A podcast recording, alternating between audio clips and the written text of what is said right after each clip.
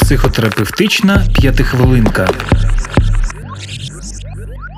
Ще два місяці тому ніхто з нас не міг уявити, як опиниться в ситуації вимушеного проживання з родичами, друзями або й навіть мало знайомими людьми, та ще й на невизначений строк. Серед основних проблем, з якими стикаються усі учасники такого співіснування, особливої уваги заслуговують наступні: поділ простору та побуту, неможливість усамітнитися та перебування в емоційному просторі інших. Крім того, часто відбувається зміна ролей в системі сімейної взаємодії. Діти стають символічними батьками для своїх же батьків.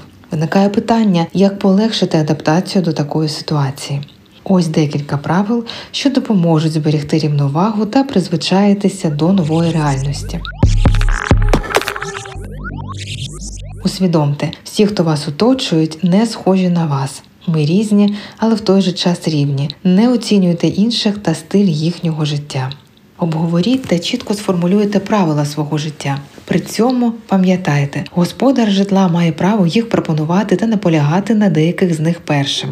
Ставтеся з повагою до встановлених та прийнятих вами ж правил. Знайдіть можливість бути самому, окремий простір, прогулянки або навіть музика в навушниках. Головне, щоб у вас була приватність.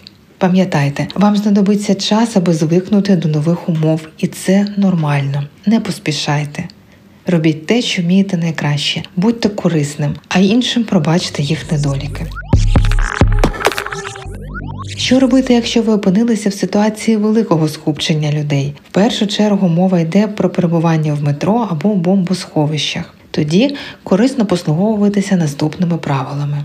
Намагайтеся знайти собі окреме місце, облаштуйте його та максимально персоналізуйте. Пам'ятайте, в таких умовах дуже легко відбувається зараження емоціями оточуючих. Намагайтеся фокусуватися на собі та не піддаватися емоційному зараженню. Питайте себе, що я відчуваю, як мені перебування, чим я можу собі зарадити. Знайдіть форму для усамітнення, слухайте музику, медитуйте або просто мовчіть. І найголовніше, пам'ятайте, війна обов'язково закінчиться, а уроки мудрості залишаться з нами і в оновленому мирному житті.